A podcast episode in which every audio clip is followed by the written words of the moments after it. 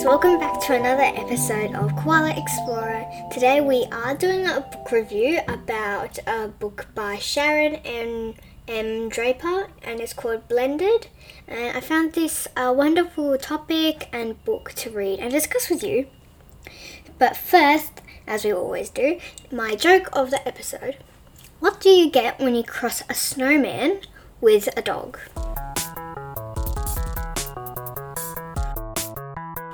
Frostbite because you know like frost and then dogs or some dogs at least bite yeah anyways let's jump straight in to blended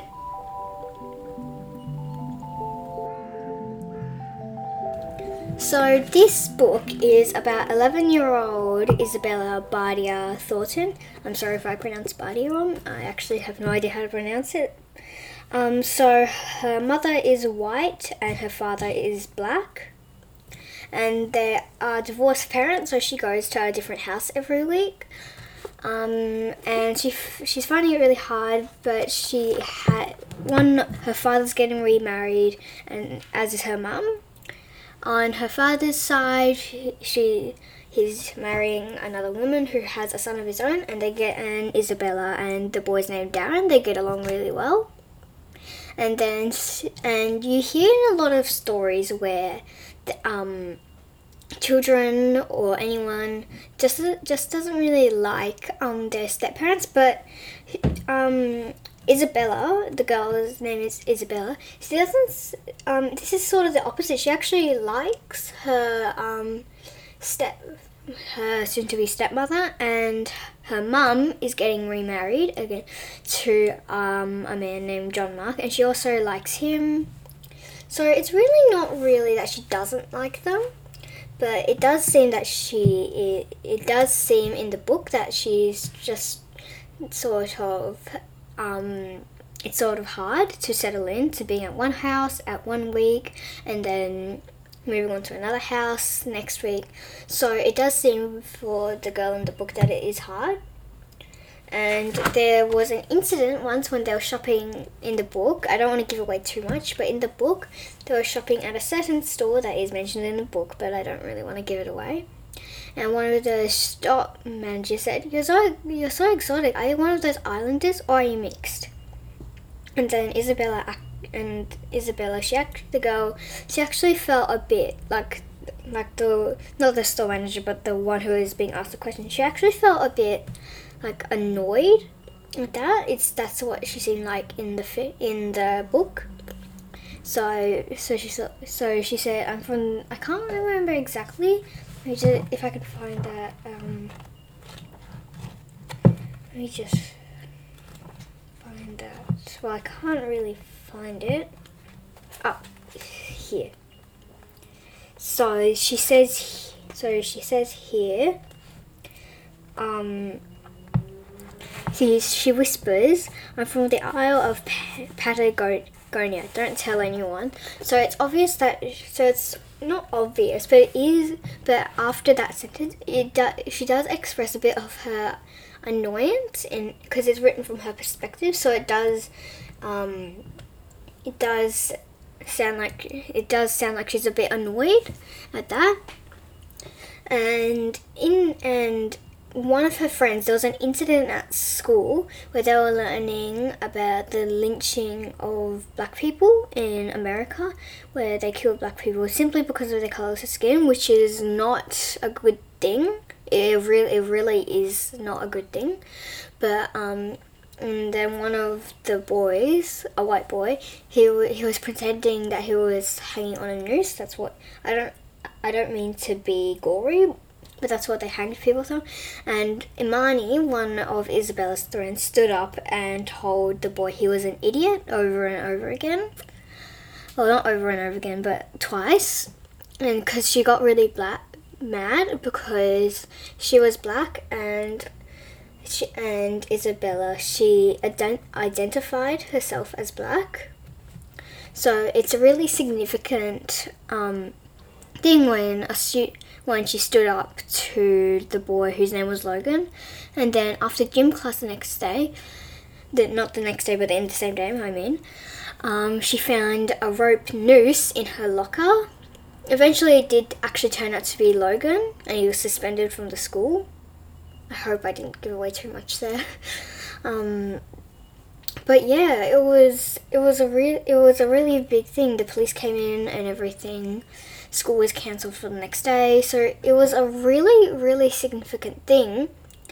And and at and one time there was another incident at a very expensive designer store. It seemed like where the where Imani and Isabella, um, their friend Heather, who was a white girl, but she actually but she was friends with Imani and um, Isabella. Um, Ima- Heather had gone with Imani's mum and her little baby sister to the bathroom. Um, well, not not her little sister, but Imani's little sister. And Imani and Isabella had gone into the designer store, and then the security guard actually there was a security guard at the store. It he actually followed them and then at the end, he said, "My, I, I'm gonna have to ask you to leave. My job is to protect this store from possible threats." And then, and then they were like, "But we aren't threats." But he still removed them from the store anyway. And then once they were out of earshot, they were. Imani said, "What did we even do?" And Isabella said, and then Isabella said, "We, we didn't do anything. We just we're kids." Black kids. So they experienced some race. They experienced a lot of racial discrimination in that experience. So it wasn't fair. And he and what happened at the end was um, Isabella and her brother, or her step brother, soon to be step brother Darren, were on the way to a piano recital. And I don't want to give away too much. I've already given away um, enough already, but this is a really good book, so I do suggest you go and buy it. But they were pulled over by the police and they're accused of doing something that they didn't do. It is mentioned what they what they supposedly did, but didn't actually do in the book. But um, Isabella, she actually got shot. It wasn't too bad, but she it just it just it didn't hit her too bad.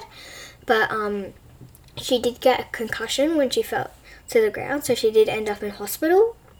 She, she, I'm pretty sure she eventually recovered, but it is there that it did seem. But apparently, they thought when she was reaching for a cell phone to call her mum, they thought it was a gun.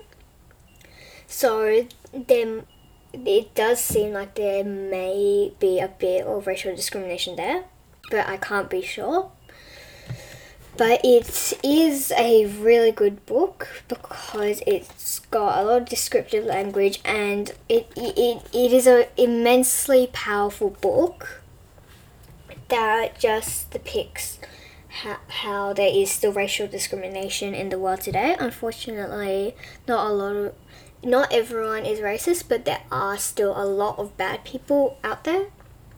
So this story was about that so so it was expressing some of the frustration, and from an eleven-year-old's point of view, because because uh, there are because I'm sure there are stories uh, everywhere about racial discrimination, but those are more written of an adult context. So this book was written in the eyes of an 11 year old, and that was the audience that this was set for. So I think I find that that was very deeply I could understand it because I'm 10 and so it was it gave a deep insight into what it felt like to be discriminated against as a child.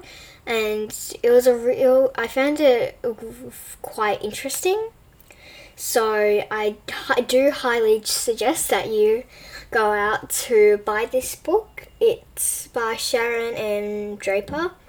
If you've read new the New York this is what it says New York Times best-selling um, book Out of My Mind. If you've read that, and then this is by the same author. It's got pink and white stripes at the front and a girl in a white dress with pink sneakers.